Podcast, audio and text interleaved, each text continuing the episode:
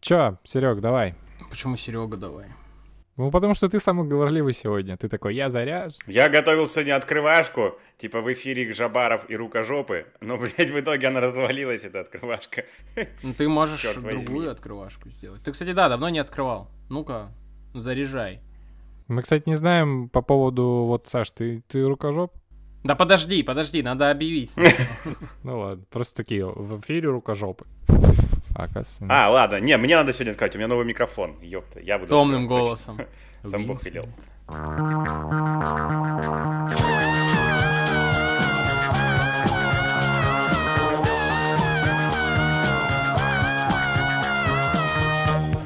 Я сегодня говорю в новый микрофон, который нам подарил наш слушатель Дима. Мы ему очень благодарны, я персонально. Уже скоро появится второй крутой микрофон у Сережи, и у нас будет полный сетап классной техники, и наши подкасты будут еще более качественными. Сегодня мы говорим про рукожопов, ну, собственно, про мужиков, которые ничего не умеют по дому, может быть, даже не хотят этому учиться, и о том, как они относятся сами к себе, ну, то есть мы, вот, как на это реагируют их жены, или там родители, или тести, тещи, там, кто угодно. У микрофонов Юра Белканов, Сережа Жданов, Тим Зарудный, и у нас сегодня гость Саша Михайлов.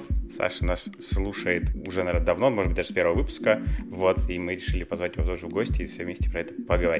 С минус пятого, или какой у вас там был? А, ну вот, да, ты прям с самого начала с нами, да, еще до начала времен. Ой, так волнительно открывать, честно говоря. Здравствуйте, меня зовут Сергей, я рукожоп. Привет! А я вот, кстати, не знаю. Говори, что ты не знаешь, рукожоп ты или нет? Да.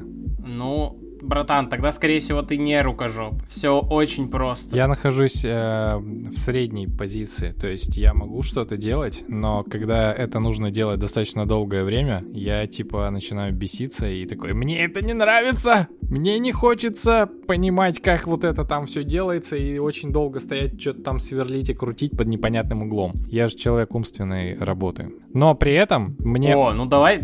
Да, с козырей тогда рассказывай, но при этом мне очень нравится, короче, собирать инструментарий такой, типа, нашел шуруповерт, у которого не было батареи, там зарядки, все такое, ну, их типа потеряли, но он классный. И я пошел, нашел, короче, мужика, который торгует этой всей штукой, съездил, купил там батарейку новую, зарядку, там такой, вот, теперь у меня есть шуруповерт, такой, классно, собрали это все в коробочку, у меня это в коробочке все лежит. Я такой, это мои инструменты, я за них отвечаю, я знаю, что я там буду когда крутить. Но вот я вчера что-то ходил, крутил. Бля, очень дико вообще пукан у меня там сорвало, потому что я такой, блять, это не сходится! Это какая-то херня, какая-то херовая.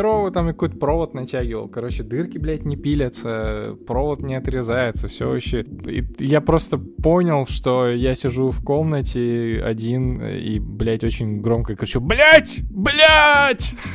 Вот примерно так. Я такой, бля, я нихера не получаю от этого удовольствия. Классика. Да. Я не получаю удовольствия от решения таких, типа, головоломок. Как же, блядь, из двух хуёвин сделать так, чтобы это было классно и, ну, типа, эстетично и все такое. Но какие-то мелкие штуки мне делать нравятся, потому что у меня это, типа, как будто решение каких-то квестов. Ты такой, там, что-то сделал, придумал, как это все там заменил. Короче, я не знаю, я вот в каком-то таком положении. При этом я очень люблю, например, ухаживать за какими-то своими, там, велосипедом или, там, с электросамокатом, когда там можно, ну, раскрутить это все там, что-то почистить, поменять, вот у тебя здорово, классно, механика, вот это все. То есть это мне нравится делать. Короче, я не понимаю. Все по дому делать, имеется в виду какие-то там ремонтные работы, я точно не готов. Ты разрушил всю интригу с первого же тезиса вообще. О том, что все работы по дому на самом деле такие же, как все остальные работы. Если ты понимаешь, ну, то есть зачем тебе это, если у тебя есть желание это делать, тебе нравится это делать, или ты понимаешь, зачем тебе это делать, и что-то умеешь, что ты сделаешь. Вот, а дальше, если ты ни хрена не умеешь, но надо, ну, ты сделаешь, получишь какое-то удовольствие. Если, блядь, понимаешь и не умеешь, научишься. Ну, то есть, это так же, как с любыми другими задачками. Ну, то есть, типа, например, организационными. Есть люди, которые говорят, я там, ну, там, чисто бюрократически, да, какой-то контур. Люди говорят, я, типа, не пишу бумажки. Это не значит, что человек, там, не может решить эту задачу. Если она одна, он возьмет, сделает. Или если она, там, типа, стоит того, или если ему, там, по приколу, да, сейчас. А есть люди, которые такие, да, вообще, они даже не видят в этом какого-то затруднения для себя. Просто берут, делают, такие, ну, у тебя это вызывает, ну, типа, затруднение, ну, блин. То есть, и тут так же, как и со всем остальным. На самом деле. Ты говорил, что ты даже нас победишь в соревновании рукожопов. Бля, это вообще, в смысле, это... Я такой человек, короче, что... Ну, я участвовал в нескольких ремонтах, я так аккуратно скажу. Я не делал ремонт. Я был принеси, подай, поддержи, выкрути лампу. Вот какая-то такая хуйня. Типа на тех задачах, где как бы ты ничего не можешь испортить. Потому что все задачи, где мне говорили, ну ты же с этим справишься, вообще были как бы тотали факт. Вообще прям, типа, очень плохо. Ну, типа, вот все, что меня оставляли, знаешь, вот, типа, меня оставляют в комнате и говорит, ну, вот, вроде все должно было нормально, и потом, давай я перекрашу эту стену, там, или давай я эту хуйню, вот, типа, я когда делал, мы когда с сестрой вместе жили, делали ремонт, и в своей комнате, мы там постелили ламинат, вот у ее мужа, у него прямые руки, он вообще красава, он там потолок натянул, ламинат положил, все там поставил, шкафы там собрали, все типа ништяк, вкрутили свет, и он такой, слушай, кабель каналы надо наклеить, я пойду покурю, ты же справишься, тут, ну, хуйня делов, мы их разметили, их просто наклеить надо, хорошо. И я потом несколько лет жил, блядь, глядя на эти кабель каналы, кривые абсолютно, типа, я был тот человек, вот я... инженер же, и нас вот чертежи нужно было делать, у нас черчение было, всякая хуйня. У меня всегда были самые грязные чертежи, потому что я даже, блин, прямую не всегда могу начертить, типа, с первого раза. Я могу, ну, вот какую-то вот прям вот херню учинить. Вот если у меня инструмент в руках, это как бы всегда лотерея. Реально. Как бы я такой, ну, корча, ну, типа, окей, бывает. Вот, то есть я могу какие-то базовые вещи сделать, но... вероятность как бы удачного исхода крайне мала. А ты поэтому же... Это как-то с этим связана история с «принеси фломастер, пожалуйста»? Или это из другой серии? Да, организационные задачи меня вообще... Ну, другое, ну, то есть меня, да, организационные задачки просто вообще ввергают в ужас. Ну как, вот все там хозяйственные, вот такие, ну, то есть для меня там тоже... Это какого-то рода организационная задачка. Нужно там понять, там, я не знаю, там что-то там померить, короче, понять, что купить. Вот какие-то сложные организационные какие-то вот эти цепочки меня почему-то бесят. Хотя на работе я часто, ну, как бы там проектную документацию пишу или еще что-то. Инструкции для людей. Как-то во мне это странно уживается. Я, короче, плохо делаю что-то руками. Стараюсь для этого других людей привлекать. Вот мы, кстати, даже сейчас в отпуск готовили улететь, который сорвался, блядь, из-за коронавируса. Для меня документы на визу подать — это пиздец, такой квест вообще. В смысле, это прям жопа. Меня прям эта херня пугает. Можно ли сказать, что это потому, что я рукожопа? Мне кажется, что да. А в чем здесь кривизна рук-то заключается? Ну, в том, что у меня как-то все по-идиотски. Я, типа, то не могу к этому поступиться, то беру, оно все из рук выпадает, и какой-то такой вот неуклюжий, даже в таких задачах, где я не держу молоток. Не, ну, в смысле, мне тоже не надо давать задачу порезать, ну, в смысле, отрезать фотографию и наклеить ее на визу. По-больному прям, по-больному. Не, ну это ладно. Не, вот у меня прям типа прогуглить эти документы, собрать, блин, вот это вот все. Я вот тот человек, который платит деньги за то, чтобы наклеили пленочку на телефон и поменяли лампочку в фаре. В смысле, у меня когда был фит, там очень сложно поменять лампочку в передней фаре. Ну, то есть там нужно... Там не сложно, там нужно знать, как к ней подлезть. И я приезжал на сервис, платил 300 рублей за то, чтобы мне поменяли лампочку. Да, виртуальную 5. Реально. Ну, потому что я такой, типа, не, ребята, это, типа, это объективно не мое. Ну, как бы, точно нет. Вот потому что, вот, в смысле, у меня один ноготь сломан на пальце. Знаете почему? Я шел по улице, увидел люк открыт, думаю, блядь, какая хуйня, надо его закрыть. Люди же могут, как бы, провалиться, там, колесом или ногами. Закрыл люк, сломал себе ноготь на всю жизнь. Вот такой вот я человек, понимаешь? Я как-то в детстве за одну неделю порвал 3 пары джинс. Вот настолько я неуклюж. Я уже когда пришел в третий раз домой, мама сказала... Сынок, я все понимаю, но ты, походу, тупой. Не надо так делать. Что-то с тобой не так объективно. Не тусуйся с этими друзьями. Объективно ты не тянешь их уровень, как бы физической подготовки нет. Лучше дома сиди.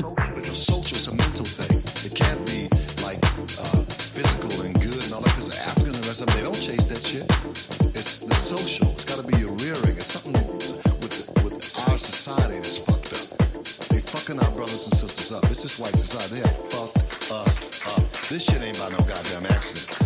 This shit... А тут Тима затронул интересный вопрос, я тоже начал думать. Ну, как бы, а что считать рукожопом? Ну, в смысле, кого считать рукожопом? Ну, типа, который не может, который не хочет, или у которого не получается, или как? Вот, типа, или все вместе, вот. Ну, ладно, давайте по-другому, пойдем от примеров. Судя по тому, что я уже 5 месяцев не могу поменять полочку для посуды, которую просит меня жена, наверное, скорее да. Вот. Все никак не доберусь это сделать, вот. Ну, или типа там прочистить слив в ванной, там, я там месяца, наверное, месяц или полтора тоже там уже оттягивал этот момент, пока не сделал.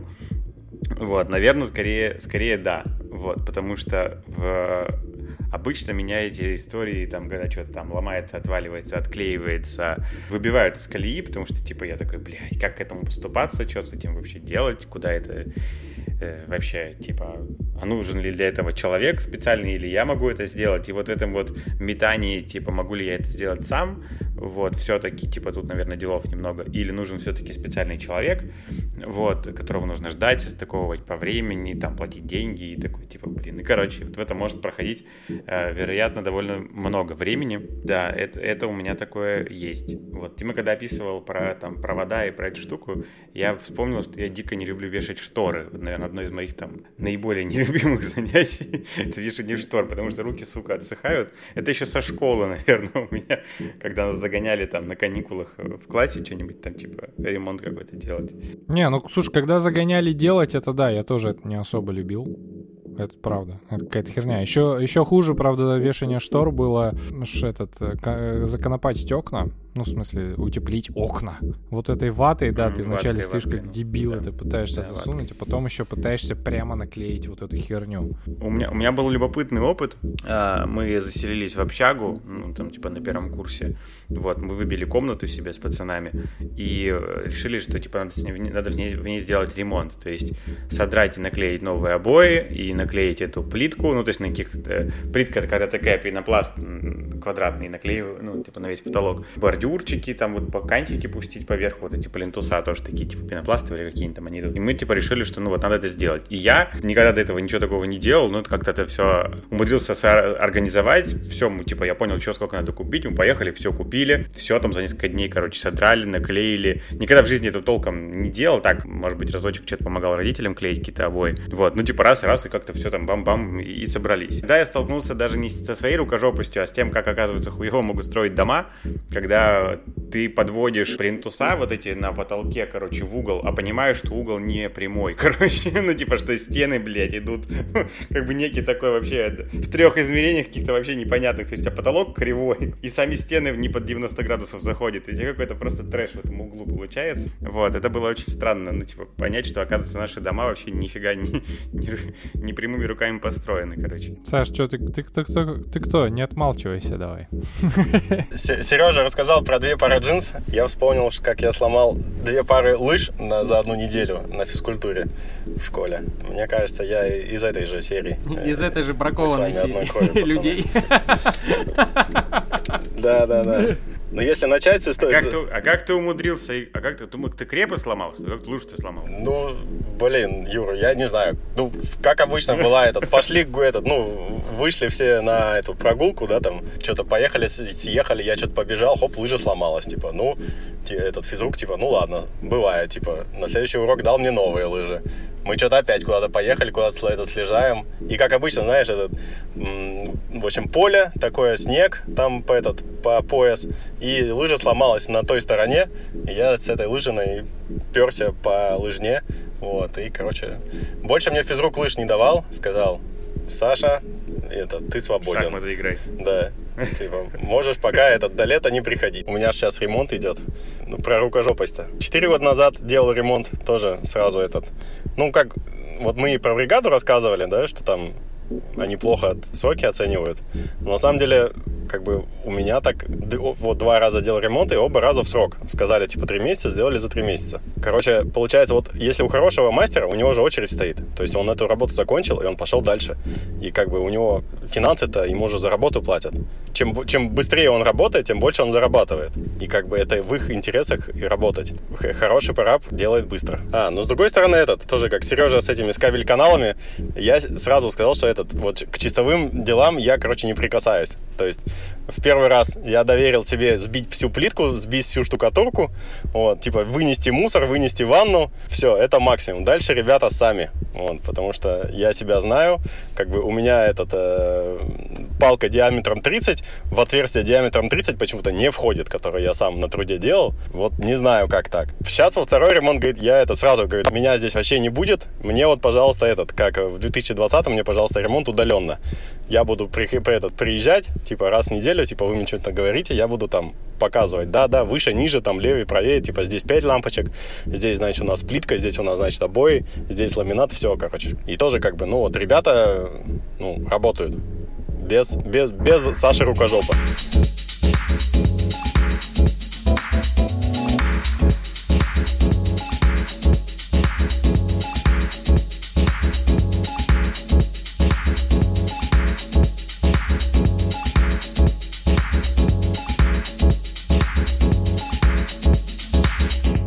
Так такой вопрос, а если ты, типа, очень медленно врубаешься в какие-то физкультурную какую-то активность, это относится вообще к рукожопости какой-то или нет? Ну, то есть у меня, танцы, например, в школе Туга, например.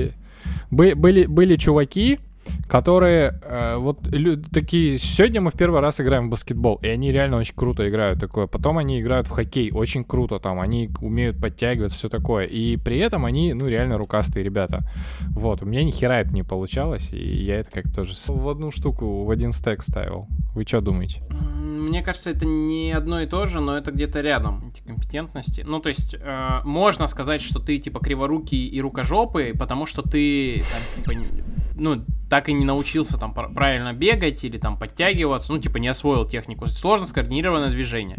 Вот, оно кажется простым со стороны, но там, ну, как бы, если ты никогда этого не делал, сложно понять, как его делать, если тебе не объясняют. То есть про координацию и вот это да. Плюс есть вот эта обратная связь, что я вижу, как я это, ну, как бы перевожу в действие своего тела. Но мне кажется, ну, вот конкретно там с работой по дому, мне кажется, это мало коррелирует, но вот с рукожопостью вообще, я думаю, да. Потому что я, когда готовился, искал какие-то другие слова, знаешь, крутил. Мне кажется, что вот эта рукожопость — это неуклюжесть, такая бытовая, и вот в том числе там какая-то там в деле, да, вот как-то вот у меня есть 2 друга, они вот прям противоположность, реально. Вот один все делает как будто нарочито по-идиотски. В смысле, вот он все делает, вот всегда, вот у него есть возможность сделать нормально, он всегда делает тяп-ляп. Всегда, вот в смысле, блин, у него всегда какие-то, блядь, он все вот такое там.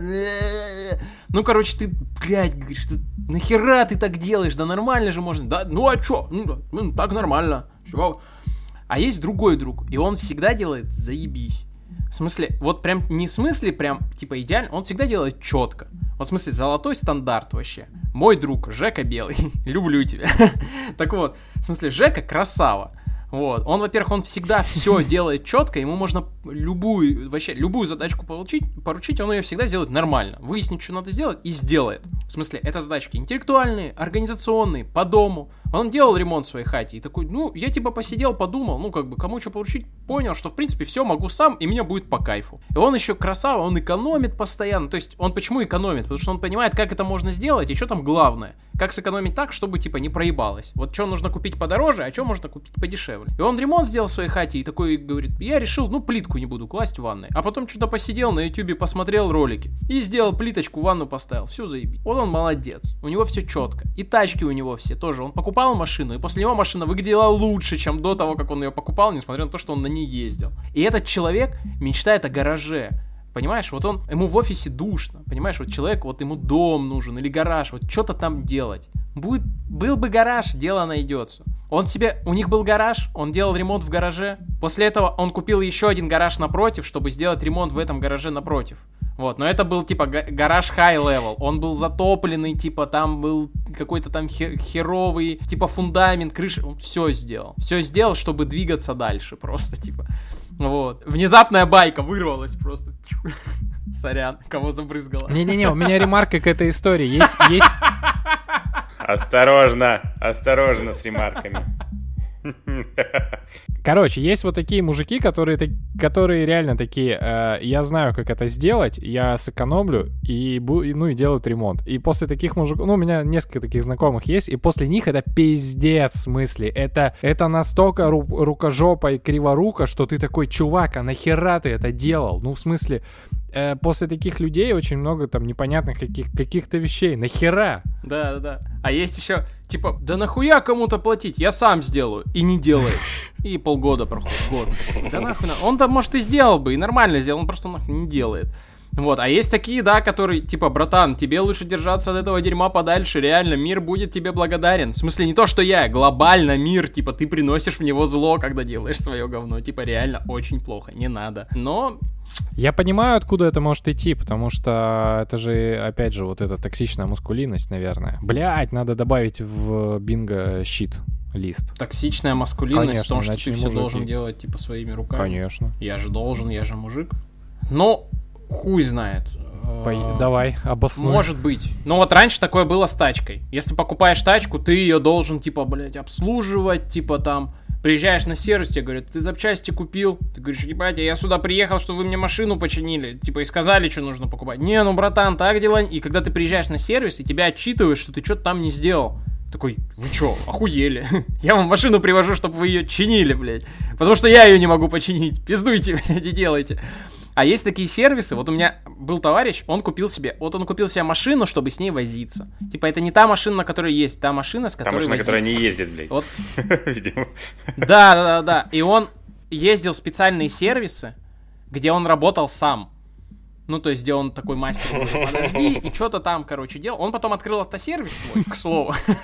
Но как бы вот есть такие люди, которым по кайфу это делать. А есть такие люди, ну, я имею в виду автолюбители, да? А есть такие люди, которые, блядь, вот просто я хочу отдать ключи, уехать пить кофе и забрать эту машину. Но нет, тебя почему-то как бы вот этим парят. Причем, если с автомобилем эта история, ну, стала как бы... ну, более-менее, как бы, принятой, да, в обществе, что, блядь, ты можешь не хотеть, не уметь и вообще заморачиваться с этой машиной, отдать ее в сервис, обслуживать, то по дому почему-то это движение, конечно, меньше идет, хотя разницы никакой, блядь, ну, в смысле, да, я инженер, я там могу, типа, все, там, я не знаю, заебаться и там понять, что с этими трубами делать и как это сделать, потратить время и прочее, ну, я не хочу, вот по-булгаковски прям, не хочу, не буду. Не потому, что я не умею, или не потому, что я не могу разобраться, потому что я манал. Может, на меня просто давления какого-то такого не было, типа, что давай.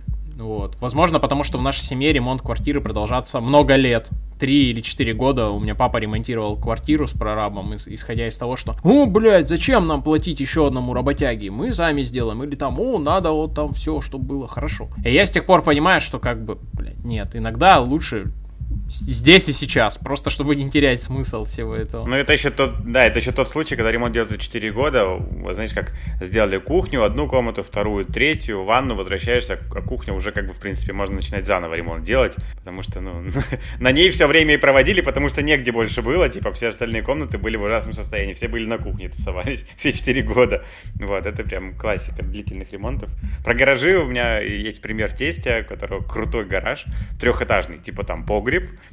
Такой, куда спускаешься по лестнице, все, там какие-то винные вот эти, не бочки, а такие чаны большие, литров, наверное, по 30, по 40, в которых он варил вино раньше. То есть такой прям полноценный погреб, потом, понятно, этаж с машиной, и выше еще этаж, там такая, она как комната размером, квадратов, наверное, там 12, может быть, там 15 квадратов. Комната такая, там камин, 2 кресла, ну и такой, короче, полноценный, прям типа это. И он в какой-то момент купил второй гараж себе несколько лет назад, вот, видимо, не знаю, решил, как бы, что там хлам уже не влезает, нужно как-то там купить второе место, купил, ага, все, там тоже руки зачесались, он такой товарищ, любит все поделать, руками что-то поремонтировать, починить. Сделал гараж, все. Ну что, купил третий гараж, короче. Такой, ага, купил третий гараж, вот, его тоже сделал, привел в порядок, все, я не понимаю, что он там хранит, но он такой, ну ладно, что-то, блядь, расходов дохуя на гаражи. Такой, ладно, купил 4-й гараж, сдал его, и за деньги, которые сдает, ну, сколько там, 3 тысячи, наверное, с эти вот там 3 или там 4, я не знаю, 3 тысячи, наверное, гараж в месяц стоит, сдает, и эти деньги идут на взносы по тем 3 гаражам другим, короче. То есть, вот, в итоге там 4 гаража, вот, ну, и вот он все 4 перевел в порядок. Такое хобби у него, коллекционирует гаражи. Бля, про гараж-байка есть у меня. Товарищ со школы лет с 12 копил на тачку. Он зарядился купить себе какую-то конкретную тачку, какую-то заебатую, такой, все, буду на нее копить. И жестко, типа, там, на завтраках экономил, короче, на всем, типа, просто складывал копеечка к копеечке, вот, типа, там, с 12 лет. И, короче, как-то приходит он домой, лет в 19, и бабушка ему говорит, кстати, а я на твои деньги гараж купила. Какой, в смысле? Они у бабушки на сберкнижке лежали, потому что у него, ну, типа, не было тогда еще, там, права, там, карточки не были особо распространены, и у нее не было права свою сберкнижку. Он такой, в смысле, бабушка, нахуй тебе гараж, у тебя даже машины нету? Она такая, ну а что, погреб будет. И вообще, бросай эти мысли свои, гараж типа лучше. Где ты вот машину купишь, где ты ее ставить будешь? А так уже гараж будет. И он такой, блядь.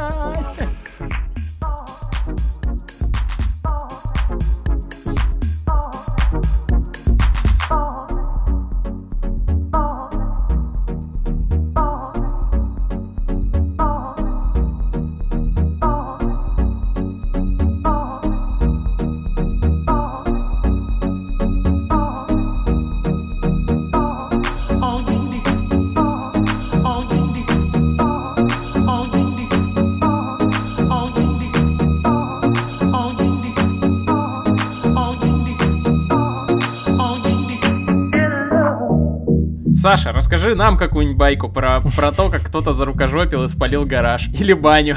Ну, я так понял, здесь собрались 4 рукожопа и рассказывают истории, какие у них есть друзья не рукожопы. Вот. Да. У меня тоже есть такая история. Есть такой друг, который, сука, построил себе дом. Он сначала себе, он купил себе участок, построил там сначала баню за 2 года, ну, деревянную баню, то есть он все выходные туда ездил, строил баню он построил за сезон, то есть у него такой долгосрочный план. Построил баню, такая, знаете, баня, и на 2-м этаже типа комнатка, ну, там типа с баром, с такой маленькой кухонькой, сам, короче, из дерева. И потом в этой бане как бы туда приезжал, в ней жил и строил дом этот каменный, ну, то есть из кирпичей.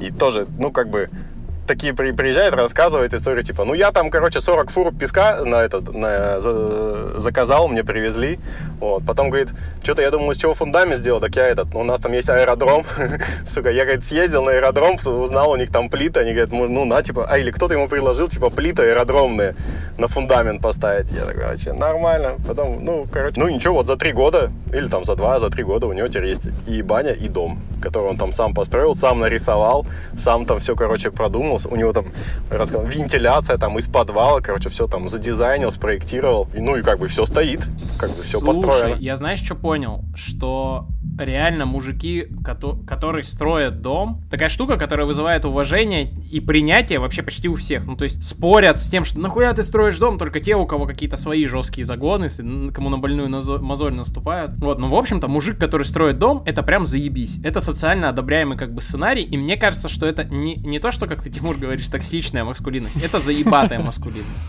Клево, что ты поднимаешь там 50 килограмм на бицепс, да, жмешь 100 от груди, это типа классно. Но я дом построил, и все такие, братан, все, без вопросов, ты победил. Мне кажется, что, построить дом, это правда, ну, то есть, это пример, прости господи, долгосрочного начинания, такого, что в смысле, а нахрена, а как мне это сделать? То есть, это же нужно реально на какой-то момент выстроить свою жизнь на довольно долгий период определенным образом, чтобы этот дом построить. Даже если ты его строишь не своими руками, даже если ты бригаду нанимаешь. Это же вообще отдельная история. Вот у меня товарищ, он так же, как и я, рукожоп. И он, зная, что он ни хрена руками не сделает, когда он, бизнес открывал, когда делал там ремонт, нанял бригаду. Но он так же, как и я, рукожоп, как бы на внутреннем, на каком-то уровне. Поэтому с этой бригадой у него тоже, ебать, отношения не сложились. Его там бригадир наебал, короче. Бригада что-то там херово сделала. То есть, вот делали другие люди, а все равно получилось, блядь, через жопу. Это вот, мне кажется, если построил дом, то ты точно красава. Серег, я просто влезу, сейчас хочу сказать про бригады. На самом деле, чуваки вроде нас, которые не могут там сделать какие-то сложные там ремонтные вещи по дому, это еще полбеды. У меня жена, Света, занимается дизайном интерьеров, и она часто выполняет роль прораба. Ну, в смысле, так, Сан Саныч такой. Ребята, проблема с мужиками, которые зарабатывают строительством и ремонтом. Среди них рукожопов больше, чем, среди обычных мужиков даже. Ну, то есть найти нормального прораба с нормальной бригадой, которые не криво делают, которые тебя понимают, которые, типа, могут смотреть в проект, держать с тобой связь там и все такое, очень мало. По сути дела, у Света сейчас один такой чувак, который на все объекты едет, потому что он, типа, нормально делает. Долго, но нормально. Он на него хоть положиться можно. Я так с батей про это разговаривал. Батя просто построил дом, вот, и я с ним про это разговаривал, про сроки, вот, про то, что поскольку я в проектной парадигме живу и делаю проекты, вот, то мне совершенно непонятно, почему все строители проебывают сроки. Ну, то есть, как все, вообще возьмите любого человека, кто дома делал ремонт, ну, в смысле, кто заехал прям капитально, да, с черновой, ну, и прям со всем говном, делал ремонт. Как это происходит? Заходит прораб, говорит: «О, блядь, хозяйка, через 3 месяца заедете». Блять, прошел год, там, все, что-то куда-то там едет, телится, сдвигается, и все вот. То есть этот капитально в 2-3 раза сроки всегда на всех квартирах у всех людей почему-то съезжает. И у меня, сука, вопрос, почему, когда этот человек на опыте делает там 5-ю, 10-ю, 15-ю, 20-ю квартиру, где плюс-минус, все одинаково, условно, что... Потому что люди не готовы платить за гуманитарную работу. На строительных проектах никто тебе не будет платить за часы отдельного человека, который занимается только, прости господи, проджект-менеджментом. Это другие деньги. Ну, то есть ты сам знаешь, что есть... Мы можем сделать проект, он стоит там N, да? А если мы делаем проект с бумажками и со всеми документами, то он стоит там 2N, например, да? Просто... Не, подожди, почему? Причем здесь бумажки? Бумажки же не даются совершенно изначально пользы. Я про то, что... Смотри, для чего нужен этот тезис? Что есть работа, да, есть документация к этой работе, а есть еще труд человека, который делает так, чтобы это были соприкасающиеся реальности, а не 2 отдельных. И люди не готовы платить за то, чтобы, конкретно бригада, которая просто зайдет и будет делать, стоит дешевле, чем бригада, которая перед этим напишет план. И еще дешевле, чем бригада, у которой к этому плану предлагается мужик, который может, распинать там этих людей и сказать: блядь, вы сроки проебываете, или сделать так, чтобы эти сроки не проебывались из-за каких-то организационных проблем. Сроки же сдвигаются не из-за работяг, а из-за простроев. Подожди, прораб это же есть проджект. Почему нет? Прораб это не проджект, прораб это контролер. Он контролирует. Прораб ебун, типа? Да, он стоит, контролирует, такой: блядь, а чё вы не работаете? У нас закончилась там шпатлевка закончилась. А, надо ехать, вот тебе там 100, иди. А сделать так, чтобы в этот срок все было там на месте, это не его задача, вот в чем штука. Вот, плюс, когда проект большой, строительство, там много мелочей, много рисков. Это мы так работаем со строителями, у которых объекты в жопе мира, там, на Чукотке, на Камчатке, в самых-самых северных районах, куда там доставляется все там только на 3 судах, потом вездеходами, вертолетами, то есть, очень тяжело доставляются груза, и они доставляются, там, несколько месяцев в году. И говорят: мы объект запускаем, мы не можем, забыть, блядь, про какие-нибудь условные, там, гвозди или краску, или что-то потом, довести, потому что довести можно будет, через 7 месяцев, Вот, и, нужно все забросить, и, максимально важен этот процесс закупок.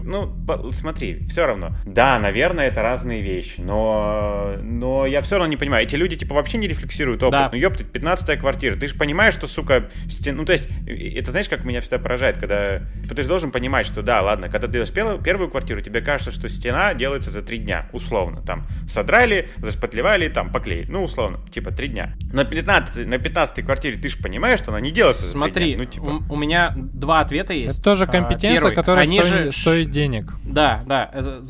Она стоит денег, и за это люди не готовы платить, а, соответственно, у людей нет стимула ее развивать и как-то там отдельно это. Посмотри, люди же шпарят не типовые проекты, а с точки зрения работяги в большинстве своем квартира там на 54 квадрата под такой проект и там на 108 квадратов или там на 33 квадрата. Это совершенно разные объекты. Они каждый раз, то есть, работают в бутиковом формате, в смысле, они шпарят вручную. Там нет каких-то типовых операций, из которых, как из конструктора, это складывается. Про это очень много говорил прости господи, Петр Георгиевич Щедровицкий в своем цикле про разделение труда, про систему разделения труда, он очень хорошо объяснял, в чем была разница голландских кораблестроителей от английских. Одни работали ремесленно и передавали труд от отца к сыну. То есть он просто такой, о, ну корабль, спускал его, и был охеренный корабль, а у других был чертеж. Он это рассказывал, то есть о том, что такое вообще инженерная деятельность, да, о том, что должна быть технологическая документация, ты работаешь с ней. И в этом плане, то есть большинство, ну, как называют, да, там строители, сами же строители и называют шабашники, в том плане, что они работают без плана, без чертежа, пришли и делают. Копай отсюда и до обеда. Зачем? Ну, потом разберемся, если что, закопаем. Вот, и причем это же не про строителей разговор, он же вообще, ну, про отношение ко многим задачам по жизни. Опять же, у очень многих, ну, то есть реально. Там подать документы там, на визу, там, пройти медосмотр, да, большой комплексный, такого же рода задач. Одно дело, если ты выпишешь этот план на бумажку и как-то его постепенно будешь делать, и, там, понимать, когда ты фачишься или нет. Проектный подход в том, что все заранее закреплено. Эти люди делают не проектный подход, они выполняют задачи, которые на них сваливаются, которые они видят. И при этом не рефлексируют. Вот и все. Ну, типа, они же... Это же еще издельщина, ну, да. Они же теряют деньги. Вот я тоже еще об этом думаю, что они же сами страдают от того, что роки расползают. Блин, Юра, ну мы с тобой ёбнутые. Мы ёбнутые, у нас есть профдеформация. Ну, то есть, может, мы занимаемся тем, чем мы занимаемся, из-за того, что мы ёбнутые. Может быть, как бы на нас это влияет. Ну, типа... То, что мы так работаем, это наши конкретные половые трудности. Все остальные люди, ну не все остальные, типа очень много людей работают не так. Ну просто потому, что им, ну как бы не сказали, что так можно, или они не понимают, нахрена это надо, или потому, что им за это не готовы платить. Я помню это ощущение, когда ты говоришь, я могу вот так, это будет чуть-чуть дольше, чуть-чуть сложнее, чуть-чуть дороже, но зато будет сильно пизже и сильно меньше рисков. Тебе говорят, не. Ну, я хотел просто ремарку вставить. В эту профессию очень низкий порог входа, надо же это тоже учитывать. В любую профессию очень низкий порог входа. Ну, нихуя. Ну, в кардиохирургии уже не очень низкий порог входа, Сереж. Ну да, ну в смысле, чтобы стать строителем, тебе надо просто... Почему? Поступи... Ну, в смысле, не-не-не-не, смотри, в сложные профессии, скорее всего, то есть мой тезис, как образованца, он просто сильно концептуальный, смотрите.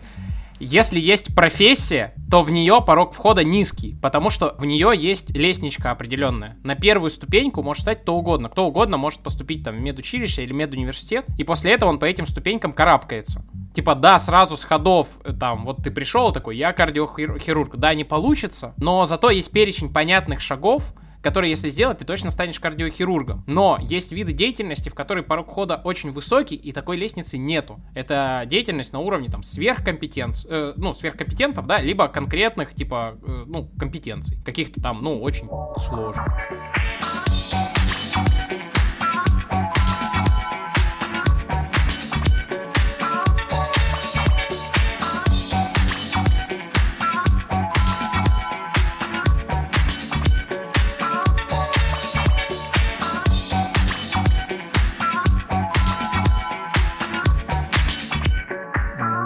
Могу не затронуть тему коронавируса. Про что бы мы ни говорили, все равно есть слова деятельность, рефлексия. Какая штука?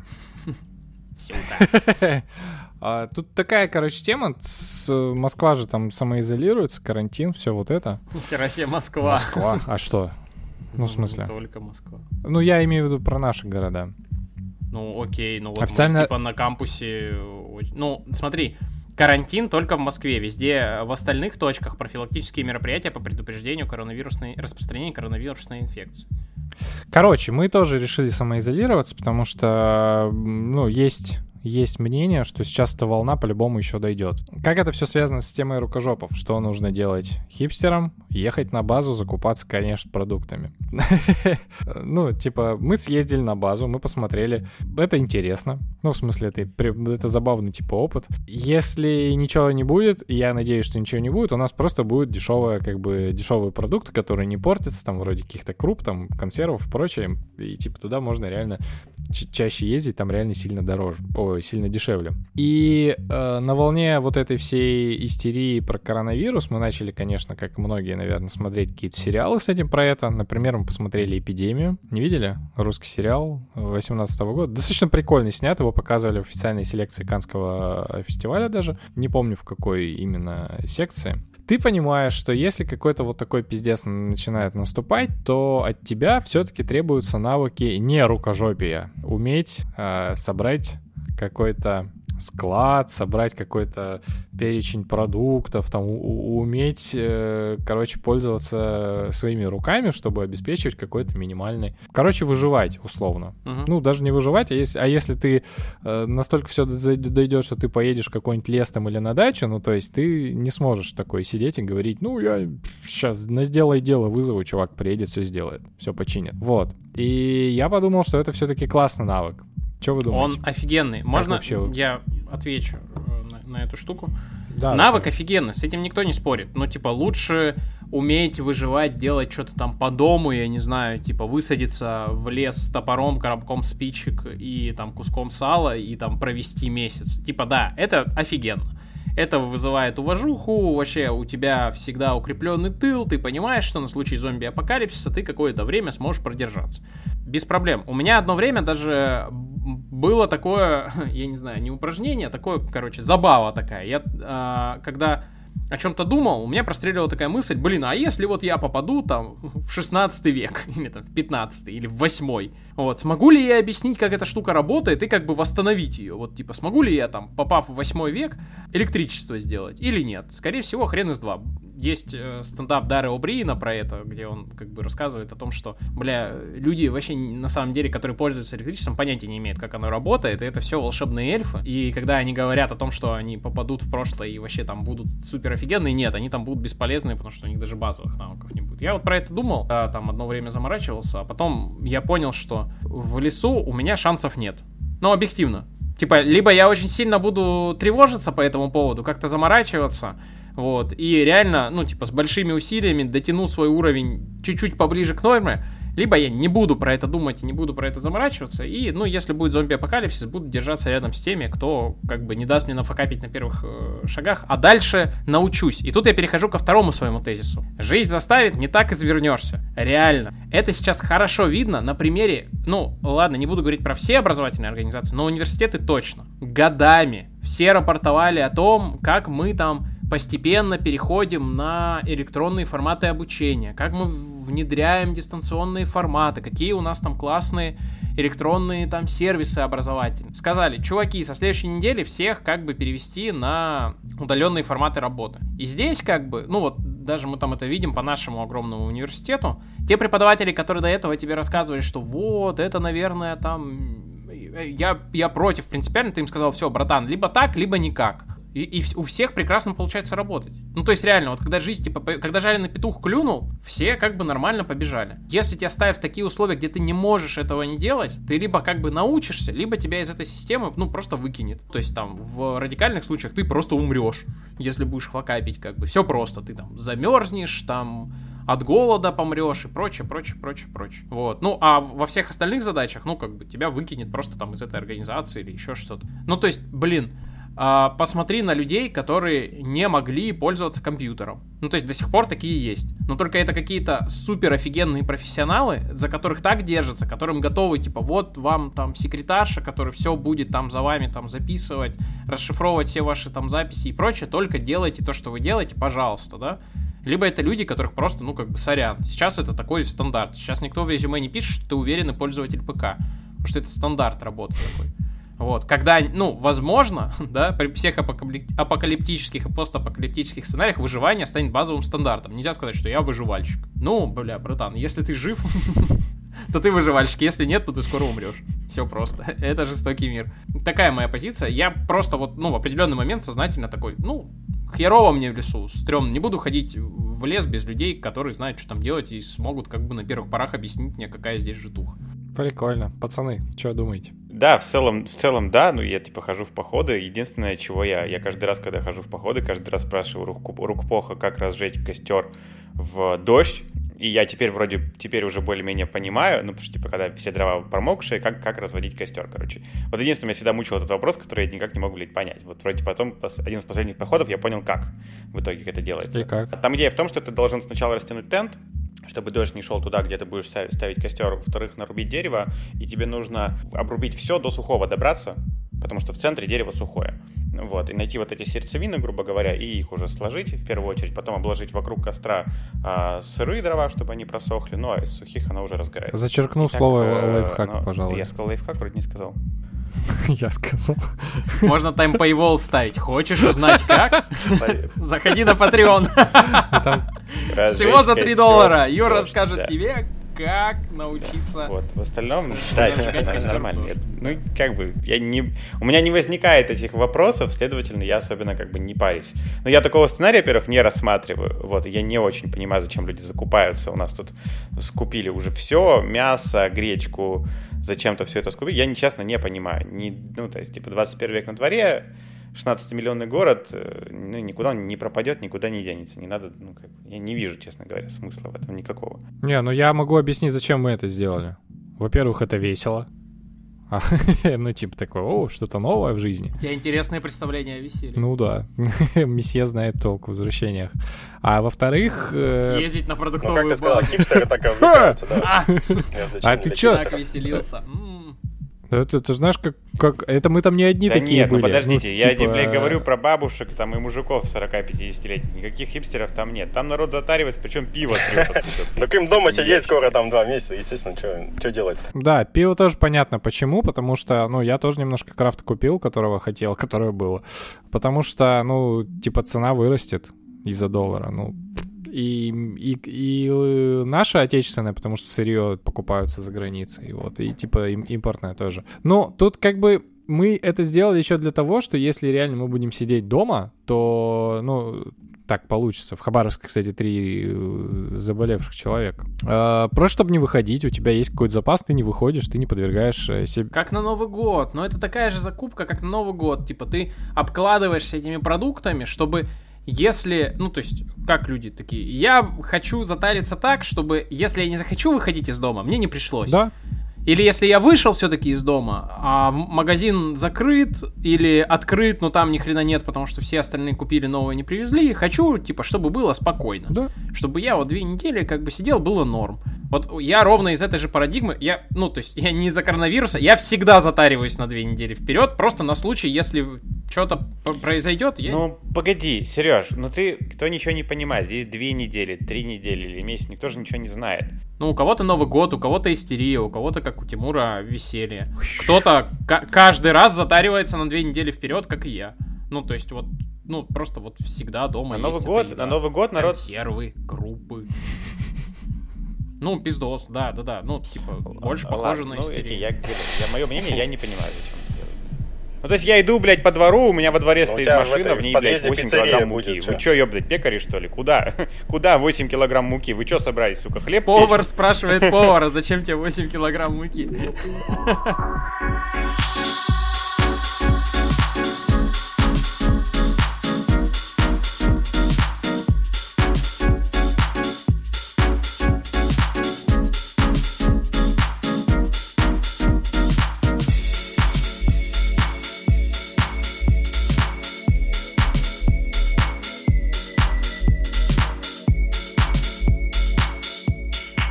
Слушай, а умение что-то приготовить, это, точнее, не умение вообще что-то приготовить, это рукожопие же? Это рукожопие. Ну, то есть, конечно, когда ты, типа, реально, да, там даже яичницу палишь обычно и там... Да, во. Да, ты такой, я не понимаю, вот, блядь. Смотри, кулинарная стезя — это единственная, на которой я не полностью рукожоп. То есть выпечка вся — это сразу мимо.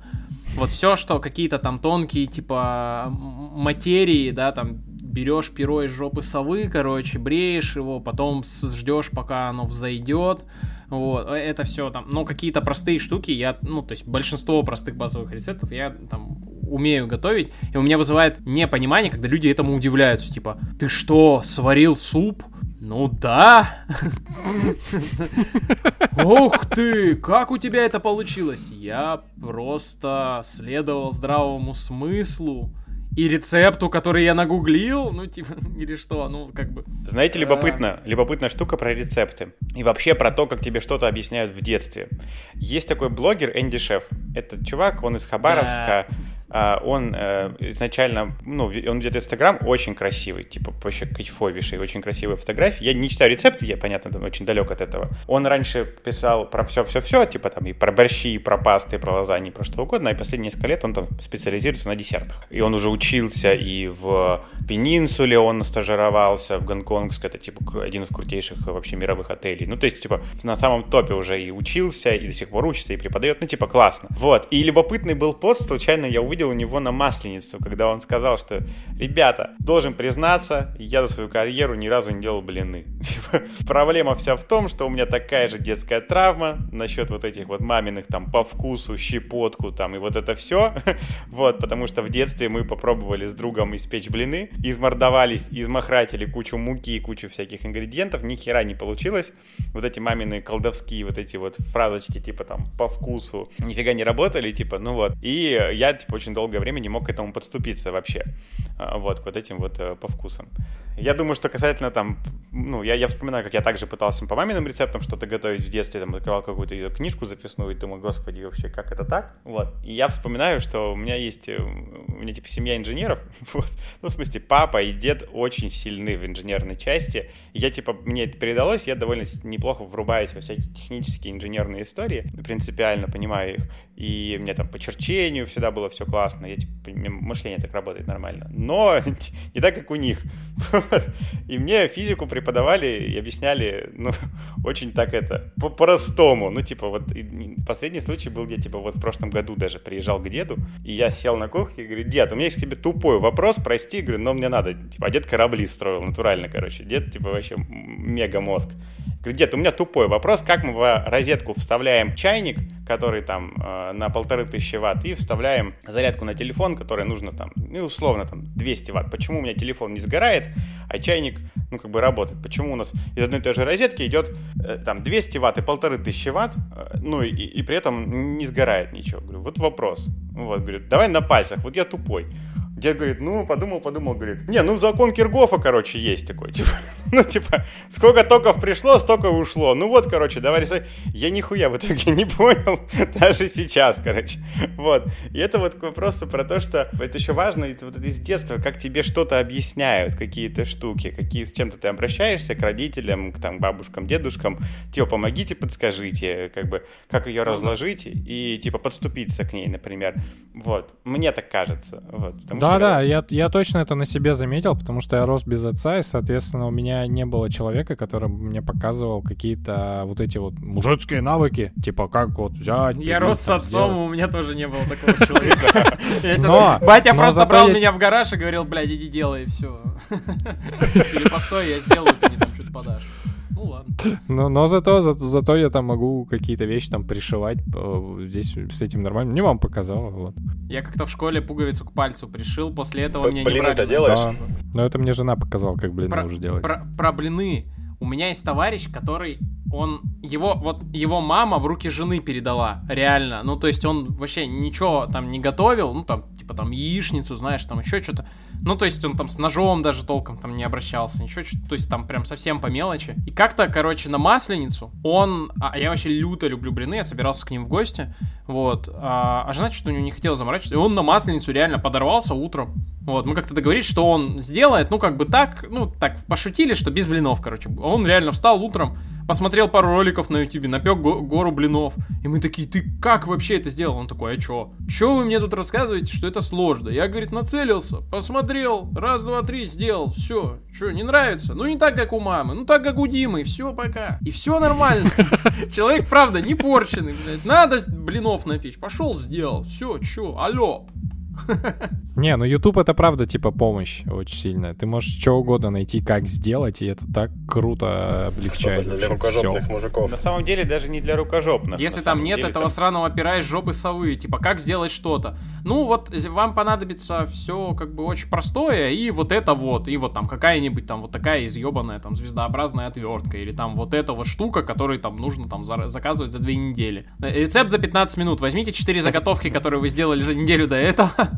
Не, я в смысле, единственное, что я не смог сделать по Ютубу и такой, в конце такой, не, ну нахуй, пусть делает специалист, это я такой, надо велосипед разобрать, в смысле полностью разобрать, вообще полностью, вот, прям все детали там смазать, посмотреть, подготовить к сезону, как говорится. Вначале я потратил дохуя денег на совершенно ненужные инструменты, ну, которые типа такие, они у меня до сих пор зачем-то лежат. Вот, потом я просто, ко мне пришел друг Ромка Рабутин, мы с ним реально как-то, блядь, разобрали, не понять как. И я такой, типа, класс, смазал что-то такой, бля, как обратно. И я взял это просто в мешок, сложил это, отнес чуваку, у которого есть сервис, и я сейчас просто велосипеды там перед каждым сезоном в конце просто к нему привожу, он такой, ну давай, типа, и там все делает. Я такой, вот это нормально. Вот, ну, типа, настолько велосипед я не готов разбирать. Это же как с обслуживанием тачки. Когда ты это делаешь постоянно, у тебя есть... Ну, то есть ты не делаешь это руками, у тебя есть какое-то количество инструментов, которые сильно это облегчают. Ну, то есть там, я не знаю, как колеса бортуют, у вас же дома там не стоит в гараже эта херня. Ну, типа, проще, конечно, приехать на сервис. Или там масло слить. Да, можно это там делать вручную, но ты приезжаешь на сервис, тебе там стоит бочка с этой подачей, подняли, это, все там сделали, раз, два, три, все, поехали, пока. Тебе не надо там потом эти пол-литра масла с собой возить до следующего сезона. Ну, короче, вот это вся херня. Типа, есть люди, которые на этом специализируются, ты знаешь, что у них есть какое-то количество специальных инструментов, прихватов. Они знают сильно больше вещей, которые тебя могут удивить. Ну, в смысле, вот в процессе вот есть какой-то нюанс, о котором, ну, как бы он сам по себе разумеешься, просто ты как бы не обращал на него внимания. Они про него знают. Все, берешь, делаешь. Да, я понимаю, о чем ты говоришь, потому что понятно, что, да, где-то там с какой-то сантехникой я обычно открываю и смотрю, ну, типа, не смывается вода там в раковине. Я открываю и смотрю, или там запах из раковины. Я так узнал, что есть гидрозамок, например. Такой, ой, ёптать, вот что бывает. Пошел, оказывается, там все просто. Нужно было шланг просто подтянуть и там хомутиком завешать. Бывают штуки, конечно, более хитрые, это по поводу там Ютуба, что он для рукожопов, но как сказать, вот у меня, например, веб-камера Logitech, она в какой-то момент перестала видео записывать, то есть звук идет, меня слышно, но не видно, то видно, то не видно.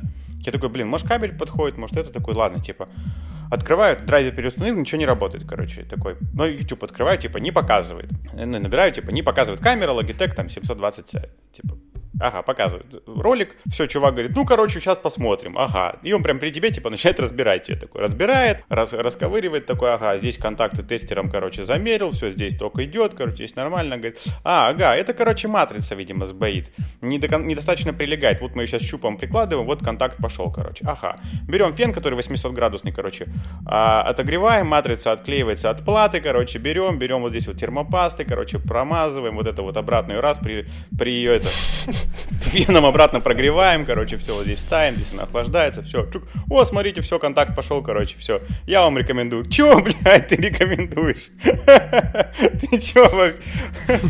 Рекомендую быть, как я, молодцы. А там же, типа, это же матрица, то есть это же матрица камеры, а это же штука, которая должна быть чуть ли не в вакууме делаться. Ну, то есть, чтобы пылинок не было, все же. Ну, это же светочувствительная история, все эти пылинки, они потом будут на изображении. Вообще, про вот эту штуку, про домашние все вот эти там дела, я несколько лет назад осознал, что часто это все упирается в то, что тупо нет какого-то инструмента, типа там, то есть тебе нужно условно там провод связать, да, вот, про отмазку, связать провод, типа, нужно. И такой, блядь, это нужно идти, условно, там, тебе нужны кусачки, нужна изолента, нужно то еще, и такой, блядь, ничего этого нет, нужно идти покупать, это все где-то хранить. Лет назад осознал, что, блин, в это часто упирается все. Вот, и я попросил отца на день рождения купить мне чемодан специальный для инструмента, и сразу дал ему список, чего мне в него нужно положить. Вот там всякую отвертку такую крестовую, минусовую, плоскогубцы, кусачки, изоленту, туда-сюда, газовый ключ, набор гаечных, там, торцевые. И говорю, типа, ну и по своему усмотрению накидай еще всякого. И у меня разом появился дома набор, уже который на 80% закрывал все там базовые потребности. Это очень удобно. Это такой мини-гараж получается, что ты туда можешь запихивать всякую хуйню, короче. Ну, то есть я условно там поремонтировал что-нибудь, у меня остался кусок резиночки, я его не выкидываю, я его кладу в этот ящичек. Типа, там теперь есть у меня кусок резиночки на случай, если какая-то хуйня произойдет. Которая нахуй никогда не пригодится. На самом... Это на... тебе говорю я. На самом деле пригождается. Я ждал фразу, что я больше не открывал этот ящик никогда. Нет, это не так. После того, как мне его подарили. Не, я пользуюсь, это удобно, правда.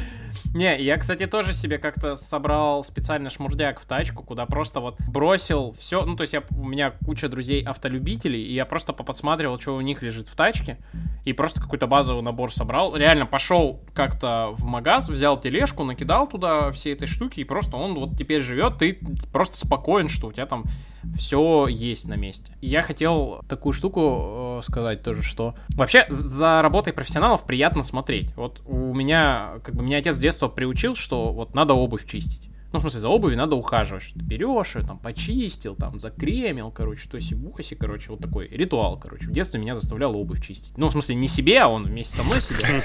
И у него тоже было какое-то количество, ну, там, каких-то этих прихватов. И для меня, ну, как-то вот всю жизнь была эта тема. И дома вот у меня тоже есть коробочка, там вот там для такой обуви, для такой, щетки такие-сяки, туси-боси. Но я все равно захожу на ютюбе на каналы чуваков, которые там занимаются прям очисткой обуви, реставрацией, еще что-то. И ты смотришь, и у них такое количество каких-то специальных средств, инструментов, еще что-то. И они так это делают, вот так кайфово, что, ну, как бы ты смотришь, блин, здорово. Я вот прям смотрю, чтобы успокаиваться этим. И недавно у меня товарищ такой, блин, да я за своей что-то обувью не ухаживал, тут что-то решил, что надо, наверное. Что купить? И мы пришли тоже в магаз, и я ему там даю этот базовый набор, он такой, говорит, блин, чтобы обувь почистить, нужно типа столько всего. Я говорю, братан, тебе нужно как бы тряпку и бумажное полотенце, на самом деле, там, чтобы ее помыть. Но, говорю, если вот хочешь, чтобы вот так, объяснил, что для чего, он такой, о, ну классно. Говорит, вот у меня будет, типа, базис. Буду теперь тоже, типа, этим заниматься. Во-первых, у меня большая проблема с обувью. Это прям то, что я очень в себе не люблю. Я не умею ухаживать за обувью. В смысле, я вообще за ней не слежу. Вот вообще. Я, типа, это прям проблема моя, короче, потому что, ну, кажется важным, чтобы обувь была всегда чистая, отполированная, в порядке. Ну, вот, типа, вообще не умею за ней следить, короче. Нифига прям. Ничего не могу с собой поделать. Вот. А про вот эти успокаивающие видео я вспомнил, что мне очень нравится видео часовых мастеров. Есть прям видос крутой, Патек Филипп, какой-то модели они юбилейную делали. Блин, такой кайф, конечно. И я вспоминаю, что у меня дед, типа, он часы сам ремонтировал себе, короче. Ну, в смысле, доходило до того, что если какой-то запчасти не было, он, типа, шел на завод к себе, просто в цех спускался, запускал станок и вытачивал, короче, себе эту деталь, если очень было нужно, да, что-нибудь. Вот. У него был реально ремнабор, реально такая вот маленькая лупа такая, в глаз, которая вставляется, такая одна.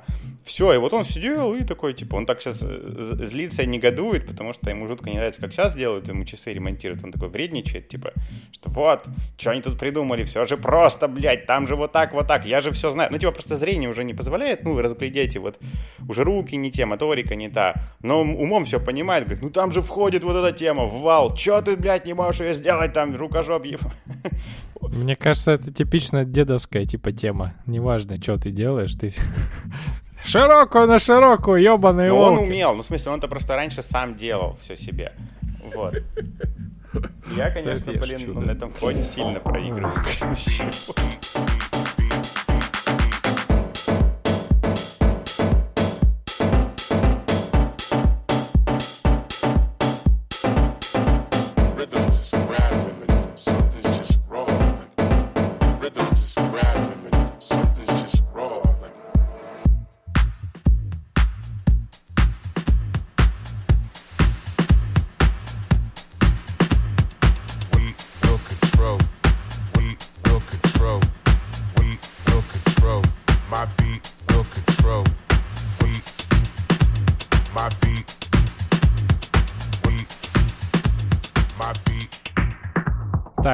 Давайте перейдем к рекомендациям, но вначале привет передадим нашим патронам. Ой, их там стало больше. 29, по-моему. Их стало 31. Вау. У нас 31 патрон, да. Алекс Литвинов, Алекс Проценко, Алексей, Анастасия Полушкина, Анастасия Павлова, Андрей Коршунов, Антон, Даша Климова, Дмитрий Кучев, Дмитрий Че, Дмитрий Черненьков, Дмитрий Панченко, Дмитрий Клименков.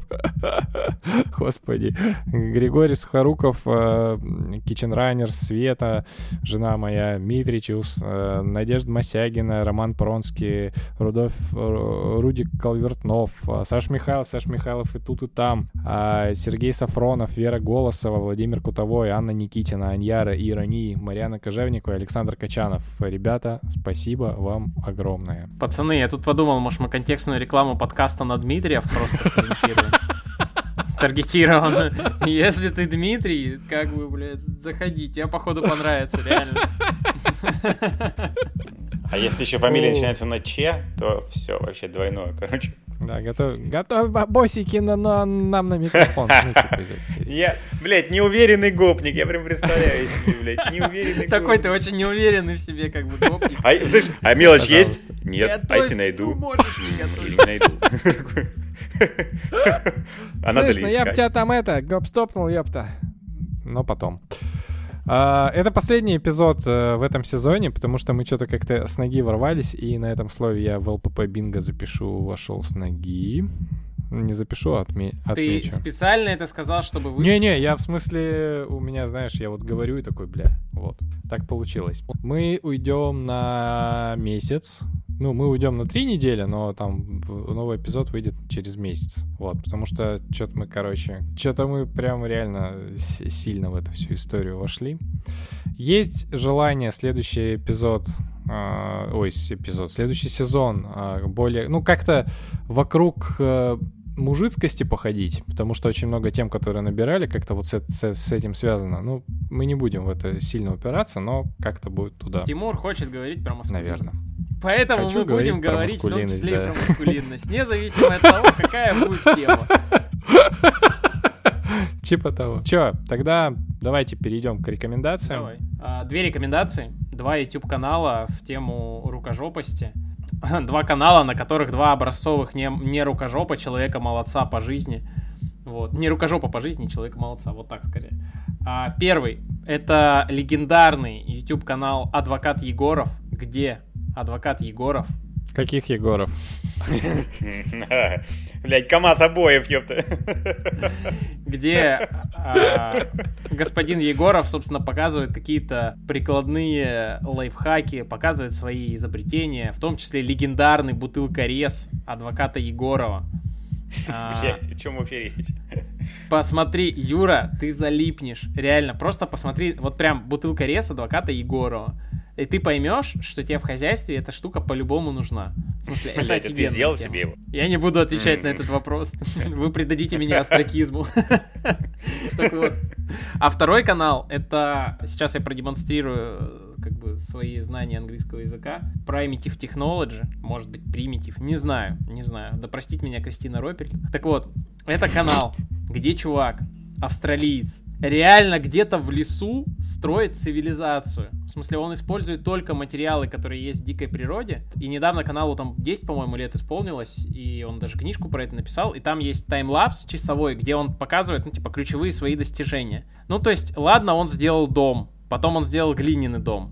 Да, с черепичной крышей, доменную печь, всю одежду, там какие-то акведуки, короче, себе. То есть он там вообще реально, он там как бы показывает все вот эти технологии там древних, но он где-то там прокачался уже, наверное, до античности. Он показывает, как они работают, зачем, и то, что это под силу одному человеку. Он ставит камеру, ничего не говорит, просто делает. И обычно видео достаточно долгие, то есть они там даже там без монтажа выкладываются.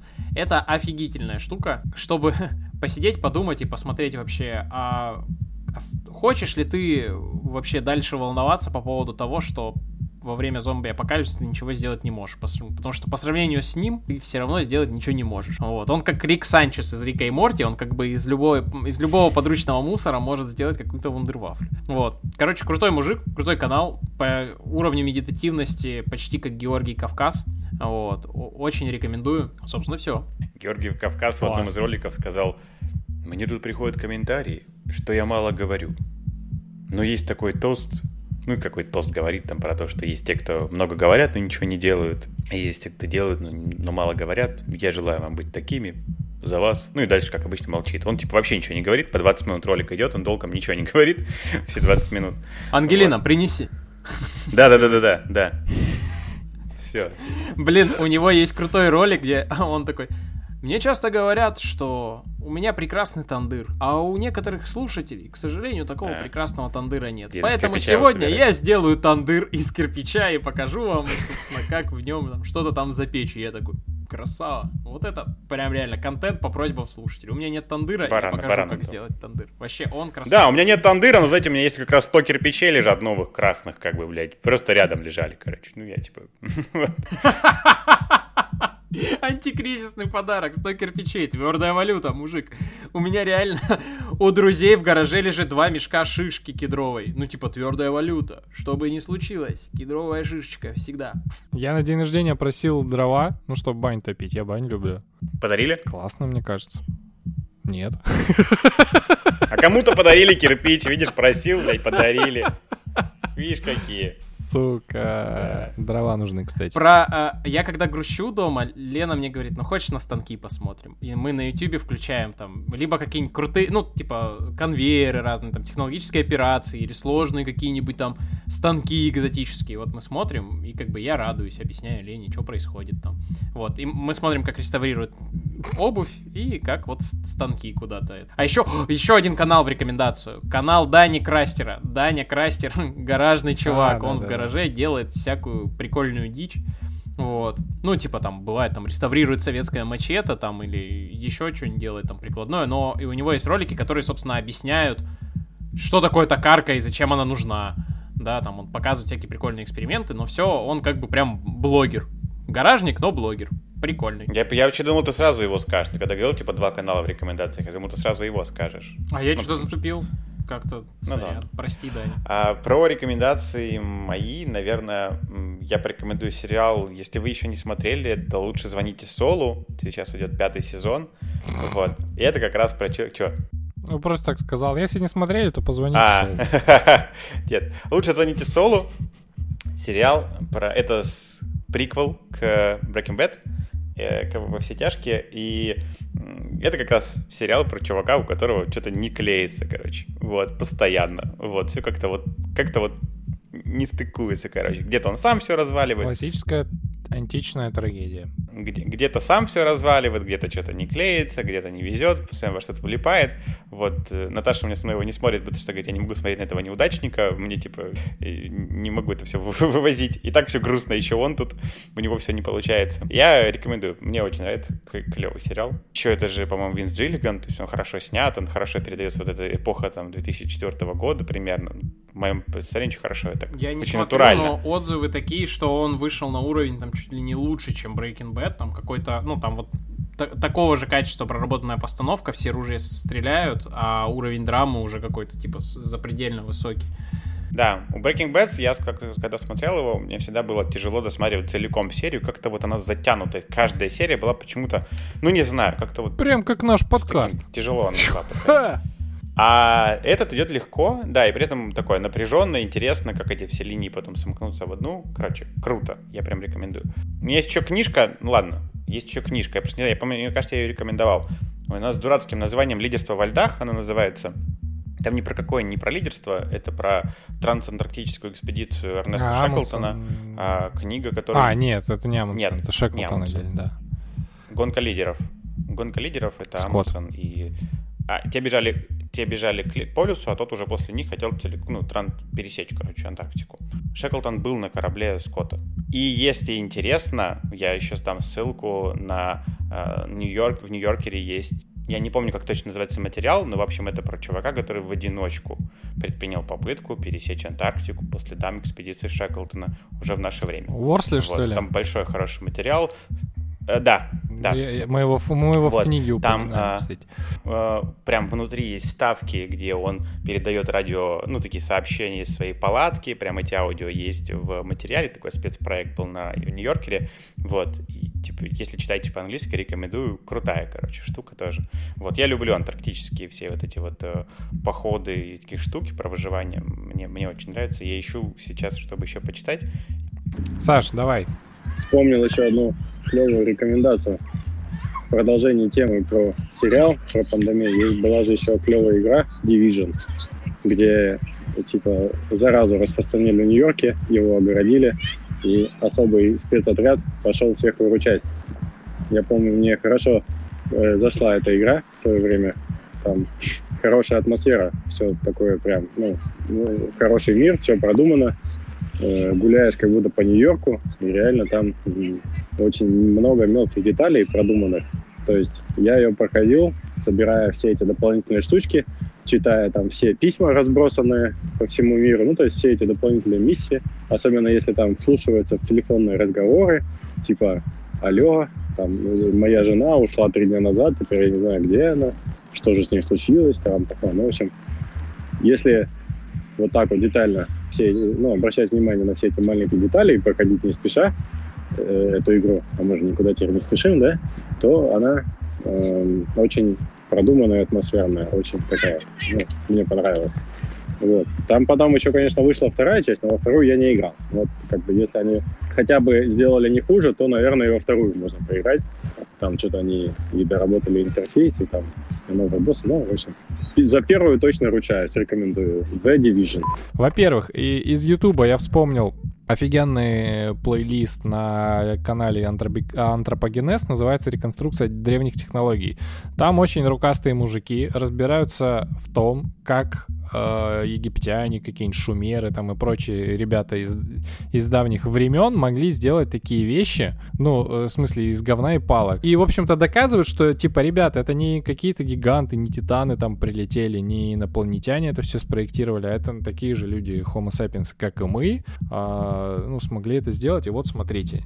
Очень прикольно. А из фильмов есть... Я вспомнил фильм 2009 года корейский, называется «Робинзон на Луне». Очень мне нравится. Там история про то, как сеульский бизнесмен решает покончить жизнь самоубийством, прыгает с моста, и его, короче, течением выносит на маленький островок посреди Сеула, который находится между 2 частями города.